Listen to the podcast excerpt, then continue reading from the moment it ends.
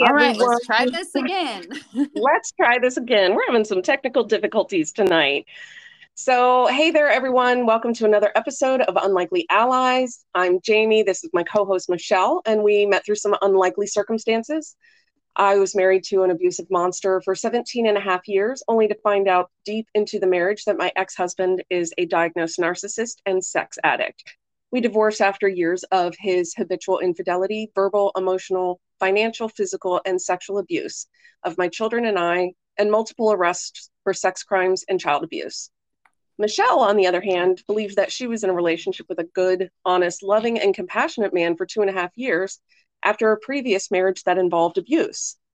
She thought she'd finally struck gold with her boyfriend and allowed him to move in with her and her children, and they were building a life together. Until one day, and you guessed it, it was the same man. So together we have formed an unlikely friendship. We've joined forces and we use that trauma to advocate for survivors of narcissistic abuse and domestic violence. So learn from us the signs that we miss, what we do differently, and to get some great tips on battling the legal system with an abuser. You can find us here on Spotify, Apple, and other podcast platforms, TikTok, Facebook, and Instagram, where we've built a healing community for survivors to share without fear. And with that, Michelle is going to give you a little bit of disclaimer to keep in mind while listening. Yes, thanks. All right. So, our podcast um, is definitely explicit. We discuss our experiences with a diagnosed narcissist and sex addict. We talk about sensitive topics that may trigger or offend some. We discuss graphically different types of abuse and those specific instances that led to his multiple charges in two Virginia counties. This content is not suitable for children. Explicit descriptions are given as experiences are recalled and discussed. So, with that, let's jump right in. All right. And tonight's topic, we are going to be talking about stalking and protective orders. And this, the, the whole process that both of us had to go through in order to get a protective order granted. Um, now, this is for Virginia only. Your laws may vary state to state, but this is both of our experience here in Virginia in two separate counties. So I guess I will get started since uh, timeline wise, I was the one that had to get a protective order first. Um, so I've mentioned on here before, I had kicked my ex husband out after he had been arrested for sexual battery, um, where he had gotten involved with an inmate at the jail that he worked at as a corrections officer legally an inmate cannot consent. So that was definitely a crime, and he was arrested for it. And that was the end of a long trail of shit that he'd done that I finally had enough. And I was like, you know what? I'm done. Get the hell out. So he went to go live with his mother. He had what I refer to as a narcissistic collapse. And a lot of abuse victims and survivors go through this because it is the most dangerous time when you're involved with an abuser is when you're trying to leave or trying to get them to leave. So after I kicked him out, he went to go live with his mother. Um, that's when the threats started and got increasingly worse. He started to threaten to call the police on me um, and lie to them about things that I had done. He threatened to call CPS on me to try and get the kids taken away from me, not because he wanted custody of the kids or he wanted extra time with the kids or anything like that. It was strictly to hurt me. And in doing so, he didn't care what happened to the kids. Right. He, yeah. and so when I wasn't falling for the threats, he started ramping it up and started appearing at um, the house in the middle of the night, demanding things from the house, he would do this in front of the children. They would be upset. Again, he didn't care. He was enraged that he had lost control over me and he was out to hurt me in any way possible. That culminated into me getting a telephone call from my 16 year old while I was driving home from work that my ex husband had come over to the house when I wasn't home against the boundaries that had been set forced his way into the home and assaulted my 16 year old. Hmm. at that time, he was arrested. And since he was out on bond for his previous charge, they ended up holding him and remanding him. Prior to that, I wasn't able to get a protective order, even though I had tried, because there was no active threats made against me. Um, technically, even though his name wasn't on the mortgage, he had lived there. And even though he left the home, there was like no eviction notice or anything like that. It was very difficult for me to even say, you know, like, yeah, he's showing up and he wants his stuff. They're like, well, give him his stuff or whatever. And so I was unable to get a protective order until he assaulted our child once he was arrested for that, they they kept him in jail. Um, I had to go down to the courthouse the next day with my 16 year old to file for a protective order through juvenile and domestic relations court. It was difficult because my child had literally just been so traumatized by being assaulted by their own father. And having to just immediately jump into action, start going to court, my child having to go in front of a judge to say what happened previously the day before. It, it was just, it was very traumatic on my kid. And I am grateful that we had a, a, a good judge that allowed me to speak for my child because my child was unable to speak during that court proceeding um, they kind of like froze, shut down because it's intimidating. You're going before a judge mm-hmm. um, mm-hmm. in a huge courtroom, and you know this is like it's it's very intimidating for a 16 year old child. Yeah, I can imagine. But the thing that was just mind boggling to me, I was able to apply for the protective order, but technically it had to be my 16 year old that applied for it, not me because I was not at home at the time of the assault. I was able to help fill out paperwork and I was listed as next friend on the paperwork. But my child had to be the one to actually technically apply for it. And because my other children were at home at the time of the assault, the protective order was able to be granted on them but it was not able to be extended to me because I was not home and my ex husband had made no threats towards me directly. And he had not physically touched me at that time. So that just in general, it's it's like the court system re-victimizing someone who has just been through one of the most traumatic experiences of their life. I completely agree. That's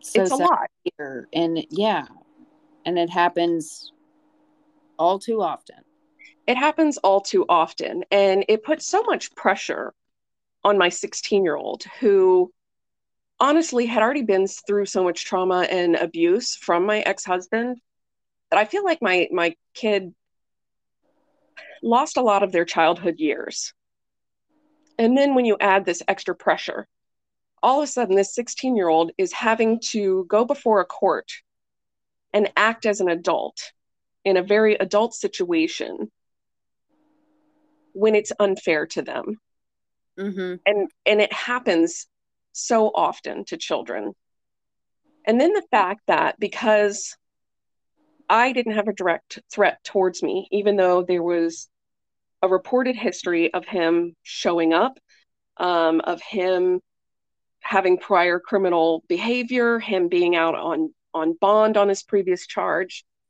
But because he didn't physically touch me and because he didn't verbally threaten me, I could not get a protective order, even though clearly this man had escalated towards violence and had zero qualms about physically assaulting their own child. So, why the hell would that anything stop him from physically assaulting me. Exactly. And so, you know, we went through this whole process and and the court process and everything and they did grant it on all four children. And here in Virginia, they grant it when they say lifetime, they mean 2 years, which is not a lifetime. mm I don't know what they think is going to change in 2 years amount of time. Um, for most people who have stalking behavior, this is a definite pattern of theirs, it's not going to change as we've obviously seen, but it's it's not going to change. They're not going to start suddenly gaining a conscience or realizing that they're in the wrong and they're just going to continue with this behavior with different victims. Yep. So when we did get the protective orders, again, they were granted for two years. And while he was in jail, when he had all the time in the world to just fuck with me, to hurt me, um, he appealed the protective order on the younger kids. When it came up in court and my attorney presented it to me, which I have used, um, I, I was able to um, get approved to use legal aid, so I did not have to pay for my attorney. Um, when he decided to appeal, I was told by my attorney he has no problem keeping the restraining order or the protective order with your oldest child together, but he wants the other kids. He wants to be able to contact the other kids. And in my mind, I was like, wow. So, because you assaulted your child and we stood up against you, we didn't back down. We called the police. We had you arrested and we are going through with the prosecution. You're willing to just throw that child away and not the others. Mm. And it absolutely just, again, sit completely wrong with me. And in addition to the whole reason why I know he appealed it was because, again, it was about control. He wanted to hurt me and he didn't care that the children were suffering in the meantime. So we had to go back to court. And I I had to bring my 16 year old and my 12 year old to court with me because they were going to have a hearing to discuss it. The reason that they were doing so with my 12 year old is because my 12 year old witnessed the assault. And they were saying that the protective order with my 14 year old and my 10 year old because they didn't see the assault happen. Those protective orders were dropped and he was allowed to have contact with them. Mm. And with my 12 year old, he was fighting against it. And I did not want to make my 12 year old have to testify against their, his own father yeah. Because I knew we already had to do it going forward with trial. And I was trying to mitigate some of the damage. So we were at the courthouse and, you know, I had the, the kids were all dressed up because I've always made, you know, you want to make a good impression in front of the judge and everything. Yeah. And my attorney came over and asked me, she said, Are you willing to amend the protective order with L to have contact that is supervised, i.e., he can send a letter, I would be able to read it, or he could have a phone call as long as it was on speaker. And hmm. because mm. I knew that he didn't actually want access to the kids, right. I said okay. Because it would make it so that my child didn't have to go in and testify and I right. didn't want him to be intimidated prior to the actual trial itself that we were in the process of preparing for. So I did agree to that. So in the end, I wasn't able to keep the protective order on two of the kids. I had a modified protective order against one, and I had the full protective order for the one who was assaulted. And mm. as we've seen, like I mentioned just briefly, the pattern of behavior is there. The behavior doesn't change, and he'll continue to do it. Because after he was released from jail, after he took the plea deal and everything like that, he was released from jail, and the protective orders were still in effect. I was living with another man at the time, and he started stalking right away again. I was told because he didn't come on the property, just put stuff in the mailbox that I it wasn't violation. And then when we found out that he tried to break in um, because one of our children were sleeping in the living room at the time and heard him trying to break in, woke up screaming, and he ran. We didn't have it on video. Therefore, there was nothing they could do, and it wasn't a violation. And so now it has been five years this Sunday. And the protected, there are no more protective orders because, again, in Virginia, it's only two years. If we had wanted to extend it for my uh, now 21 year old, who was 16 at the time, we would have had to go back to court. And to be honest, even at 18, um, they were still very traumatized. And having to try and go back into court again to face their abuser, it was too much. So we let it drop. Understandable. Because it was just too much.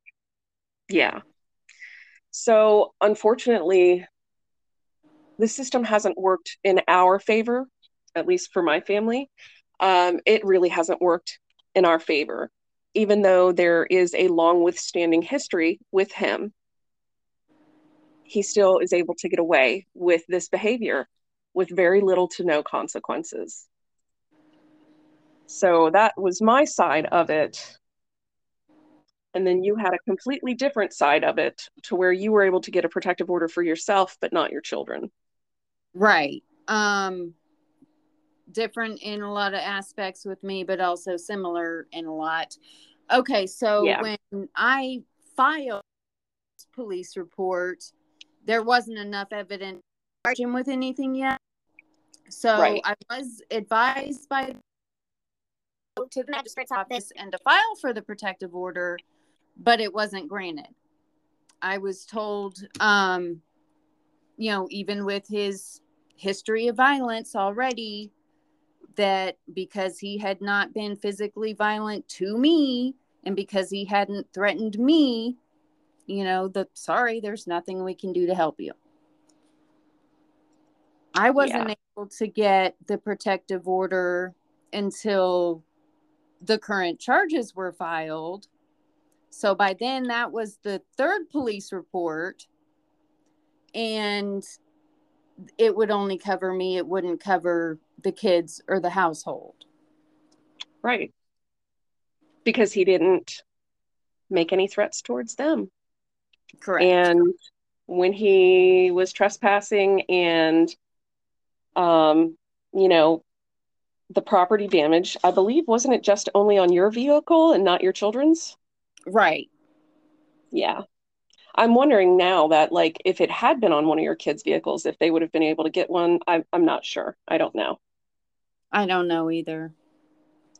I don't know. Um, but even that day when I went, for those of you who don't know, um, the day that Michelle and I finally met in person was when she had her court date to get the protective order.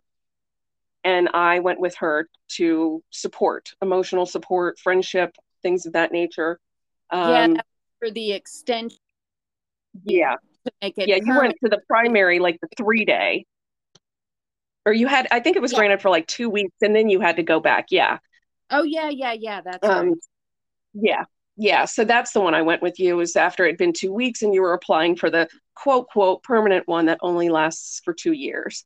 Yeah. And um that was the first time i had seen him again um since i since he had left uh stafford and moved in with you. I i hadn't seen him in two and well at that time yeah it had been two and a half years since i had seen him and yeah. even though we had been in contact occasionally for the kids i hadn't seen him. And so i'll tell you i was i was terrified that day because i'm like and i know you were too. We were both standing there and we were both like shaking like crazy.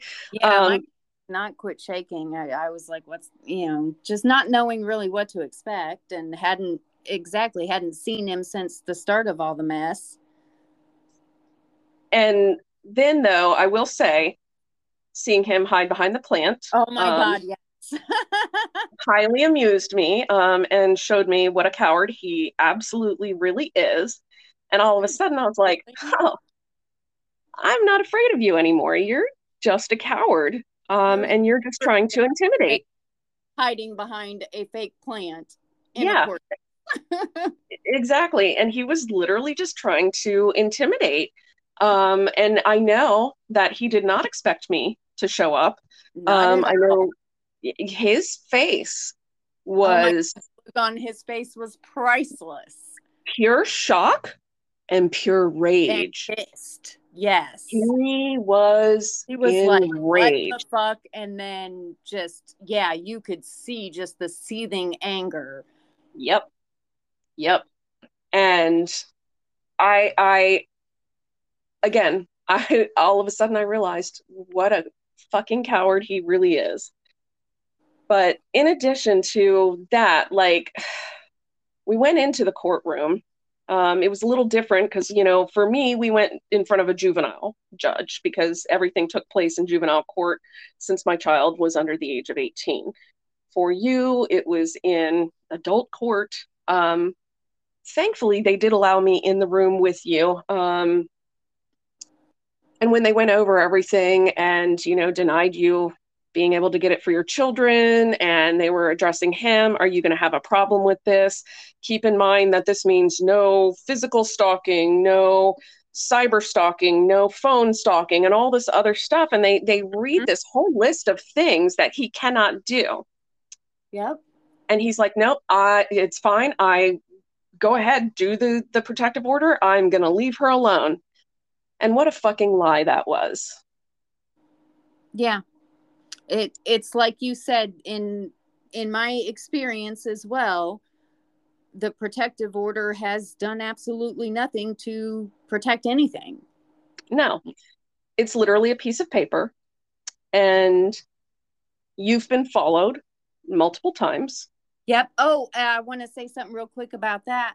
Um, yeah, look out when when if or when you do um go and file and try to get a protective order for yourself and i didn't know this of course um, at the time but look for things or and maybe you can ask for the language like a lot of the restraining orders will have a distance and that's part of um, the problem with why he's able to get away with so many violations and they're yes. not actually violations because there is no oh he's got his you know a thousand feet or whatever it is yes unfortunately they did not put any language in your protective order to where he has to be a certain number of feet away from you so the times that he has been caught following you, I, I know behind in his car and things like that, and he's followed you into parking lots and things of that nature. And every time you've tried to, you know, call in on the violation, they're like, well, maybe he was at the store for him his for himself, and it was just a coincidence that you were there too. There's nothing we can do about people driving on public roads correct. Which is just baffling to me because he doesn't live in your town anymore. He lives close by, but he doesn't live in your town. Here, he does not work here. He, he has, has no business to take to work. Yeah, he has no business in my town whatsoever. Yeah, he has absolutely none. But because there's no language in your protective order stating a, a, a proximity, there's nothing that can be done. And I know you were saying you had called once, and w- what did they ask you? Like, how do you oh, know you're being stalked? Yeah. Um, as far as um, what you you had mentioned uh, when we were talking earlier about, yeah, about how you know the victims are treated and and turned around and you know shamed more or, or whatever through the system. I called one time and the dispatcher asked me, Well, what makes you think you're being stalked? I said, Well, because I am and there are pending charges against this individual that include stalking. So that's when she asked for the name and the description. and it just it never ceases to shock me that in this day and age when we have so much proof historically of criminal behavior stalking and whatnot that the onus of proof is still on the victim and then that proof has to be like actual video, physical picture, or something like that. Otherwise, they're like, oh, sorry, we don't believe you. Doesn't count. Yep. And it's well, almost like, and I hate to. Right on the line. Yeah. It's not enough. Right. And he knows what that line is, and he's he toes that line very carefully.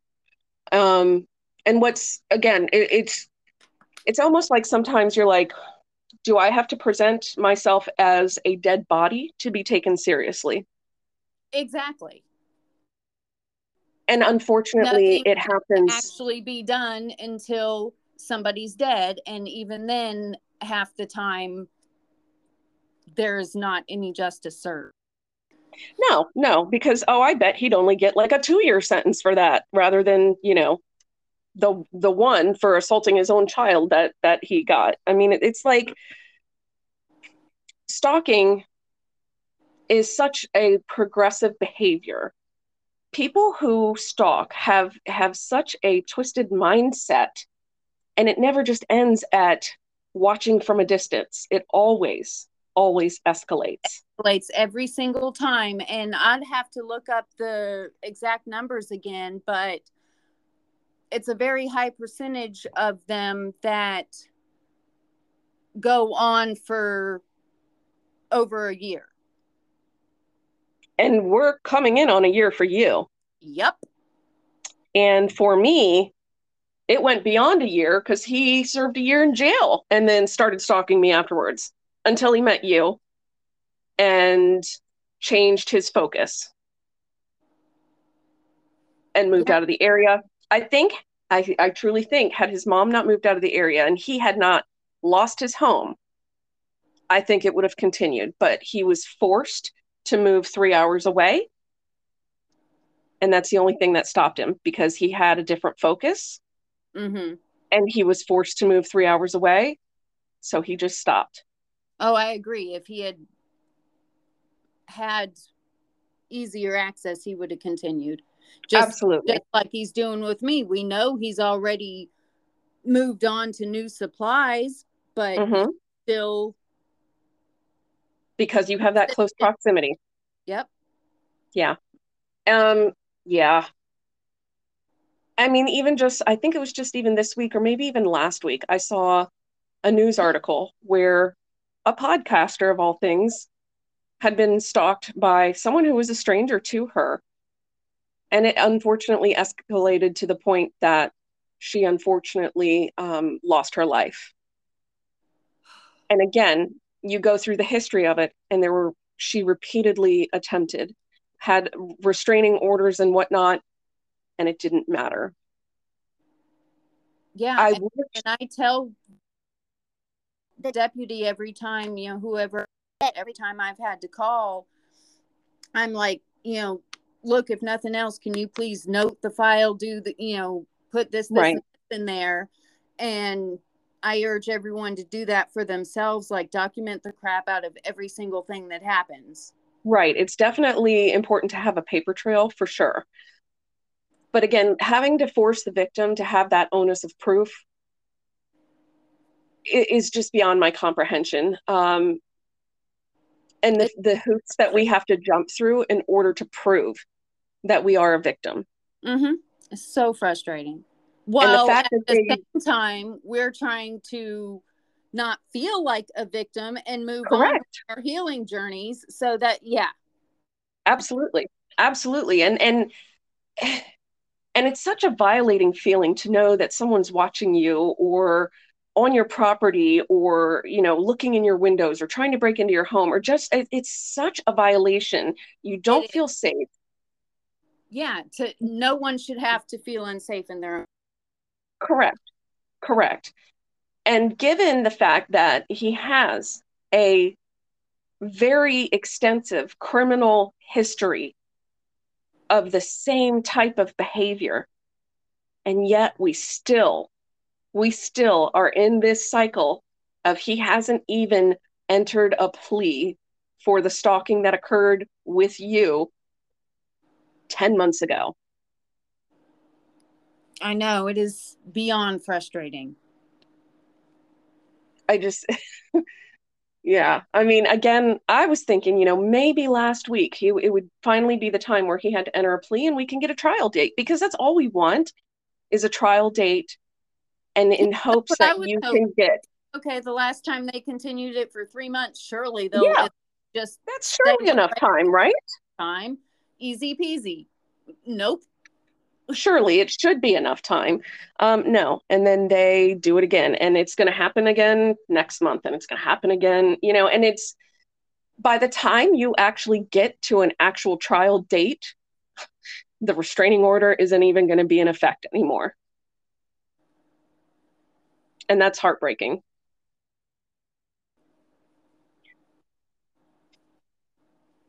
So, unfortunately, Michelle and I don't have the greatest of experience, but we still do encourage people to get a restraining order or a protective order because, yes, again, it creates make a that, paper trail. Yeah, make it creates trail, go through the process. It is unfortunately not designed to actually be in our favor. No. Still get the protective orders, make as many freaking police reports and notes as you have to call every single time. And then hopefully, once you get to that trial date, whomever has to go through this, that paper trail will be able to be presented as evidence of their behavior. Now, whether they get locked up for a long time or not, um, again, unfortunately, courts are not in favor of the victim, they are in favor of the perpetrators. Yeah unfortunately. Don't understand it. but still call every single time there is a violation just to get that paper trail. It's a lot, it's an emotional toll. Um, it is worth it in the end if, for anything, you're not letting your perpetrator silence you. Right. So if anything, if anything, if if even if they don't and you don't get justice and they don't serve any time, you're not being silenced and you're retaining your power and not allowing them to continue to have power over you. And I'm truly hoping over the next several years the laws will change as more information becomes available. I don't have a ton of hope, but I do have some hope. So, again, I do have hope um, but man, my mm, the faith that I once had in the legal system is very very tarnished right now but um but it's sad that there are so many people within the system that they do want to help but they do. the things are written their hands are tied Right. Um, I know that I, and I believe you have as well, we've spoken to officers and they're like, I want to help you. I desperately want to help you. Yep. My hands are tied. My hands are tied. I, I, I believe you. I had exactly. officers tell me, I believe you. Me I can't do anything. I yeah, they're like, I just can't do anything. I think this is exactly what happened, but I can do about it. Right. Right. I mean, and, and it is and it, it is validating that they believe us. But the fact that they can't do anything about it means the court invalidates us. Yep. But yeah, so again, we do encourage any survivor to file for those protective or restraining orders. Call for every single violation if they're following you. If you see them on your property, make sure you alert your neighbors so your neighbors can watch out for you if you have neighbors close by. Um, one of the things locations with family and friends, all those things. Absolutely, absolutely. Um, I always share my location. Um, the other thing that I would highly, highly recommend is having protective measures with you, such as pepper sprays, um, protective weapons. Um, I know you, me, my adult children, um, we all have uh, firearms that yes, we all have multiple forms of, of protection on us with wherever we go. Yes. Absolutely. Everywhere we go. Um, you know, again, even my adult children also um, have firearms and I highly recommend having cameras inside your home, outside of your home. Um, that way, you know, if if you are able to get proof um, and you know you have them on video or you get a picture of them, you know that goes a lot further in the eyes of the law. Um, you know, and again, when you report that violation, it, it, it is in there and it does create the paper trail. I highly recommend people taking self defense classes. I've done that. My children have done that. Um, in addition to, yes, while we do have firearms, we've all taken classes on that as well in order to make sure that, you know, if push comes to shove, if my ex ever shows up at my home and tries to break in, I absolutely know how to defend myself. My children absolutely know how to defend themselves it will be on video because I have cameras everywhere. My adult children have cameras everywhere.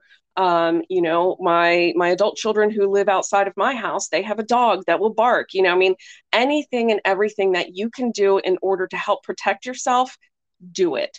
Go to yeah. the pound, get a dog that likes to bark, and eat, you know that that is that that five seconds of barking before someone breaks in could be the difference of reaching into a drawer pulling out your firearm or not having any warning or notice at all and being caught completely off guard. It only takes a couple of seconds. Get a dog that barks. Yep. Make sure you have cameras. Make sure that that camera, those things are coming to your phone. So every time a camera is tripped, you get a notification of that. Anything that gives you the slightest bit of advantage against a stalker, against an abuser, is absolutely helpful. Yes. So that's that's absolutely. my thoughts on it and my recommendations I don't know in this episode that I could have done anything differently or that you could have done anything differently to change the outcome. Not we did I- everything we could. yeah. Um I mean just yeah, everything you said you said it all beautifully. I don't really have anything to add to that. I have you know all of the same suggestions. It's it's a freaking battle, but just do everything that you can to protect yourself and go through the process. Exactly. And and you did say you said it's a grueling process and I it is. It's exhausting. I can't lie. It is absolutely exhausting and I know when I was in the midst of it, I was not a, like the trial and everything like that, and constantly in and out of court every single week for several months. Oh. I had such a difficult time even beginning my healing process. Definitely understand and know that, you know, you're not alone in that. I highly recommend reaching out to um, a d- domestic violence advocate group if you have any in your area or mm-hmm. a therapist because it's a lot to handle. It is so much to handle. And if you have the ability to talk to someone about it, it is very, very beneficial. My DV group, where I used to live, they would have weekly meetings. They had things set up for the children um, to talk to other kids their own age about things that they've been through. They had meetings for the adults. You know, they're the ones that told me that um, my court system in my county offered a therapy dog to go into court with my child. Um, this therapy dog was trained specifically to help victims and survivors go to court. The dog would be there, the dog would like press up against my child real hard. And it was just something that grounded my child while they were having to testify in front of a judge. um, because there was one time um, when we went for the extended protective order for the two years that my child was able to talk to the judge in front of their abuser, in front of my ex husband, who was handcuffed, shackled, and in his prison jumpsuit at the table next to my child. We had the dog, and the, thank God for this um, judge, she allowed me to sit up at the table with my kid. So oh. I highly recommend reaching out to a DV group. Definitely, if you can, reach out to a therapist. There are a lot of programs that are set up for people, wives who've been stay at home moms for years and have no money for therapy. They have things that they can offer that are free. So I would absolutely utilize as much as possible those domestic violent resources in your state. Yes, in your state, in your local community, find the nearest shelter, see what resources they have available, the domestic violence advocate through the court, all of those things. And for yeah. me, therapy was a help. Therapy was definitely helpful for all of us, um, especially after the whole court process was over. Um, you know, two of my kids have been diagnosed with CPTSD because of the trauma, and therapy has been a godsend for all of us. Um, but primarily in this episode, we just want people to know that you're not alone. I know it feels isolating and it does feel lonely. Um, I had a wonderful outpouring of love from friends who would show up in court with me. And so then when you had to start going through this process, I was like, I know like your friend lives out of state and everything like that, and that you're in a small town. And I was like, um, I'm going. I'm going. You need to have someone in your corner just so, so you know you're not alone. Yes, thank you. That meant a lot to me because I do have an amazing support system. But when it comes to the people that are here in state, yeah, I don't really, other than, you know, the kids and my brother, I don't have a lot of people right here that can just, you know, drop and come to court with me. Right, right, right. Um, yeah, it was hilarious because when when when we did have different court dates, I would show up with like a whole host of people, and every time it would be a bunch of different people. like, That's awesome. Um, I even had friends bringing friends that I didn't even know, just so strength in numbers. Yeah. And it was just so like so empowering for me um, so, you know, even if you have to go onto a Facebook group and in your community and say, hey, I don't have any family in the area. Is anybody willing to accompany me to court? I just need strength in numbers. I just need, and you know what? There's a lot of people out there that will absolutely do that. I oh, literally had, yeah, I just, I had strangers coming and it meant so much to me just because I didn't have to be alone. And all these people embraced my children and you know all his ex co-workers at the jail they were constantly in support you know they would the, our first christmas they brought gifts for me the whole sheriff's office got together and brought gifts for the kids and you know it was just it, it was so empowering for me to know that i had support so i we both recommend highly recommend reaching out to get support that way, you don't have to go through this alone. It is a grueling and exhausting process, but you don't have to be alone. Exactly. So I guess that's about it for tonight's episode. If anybody has any questions or anything like that, please feel free to reach out to both Michelle and I on TikTok or Instagram or on Facebook.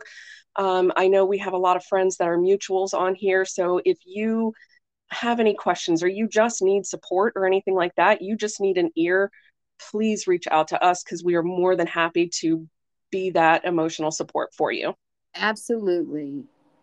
So, all right, I'll talk to everybody soon. All right. Thanks, guys. Bye.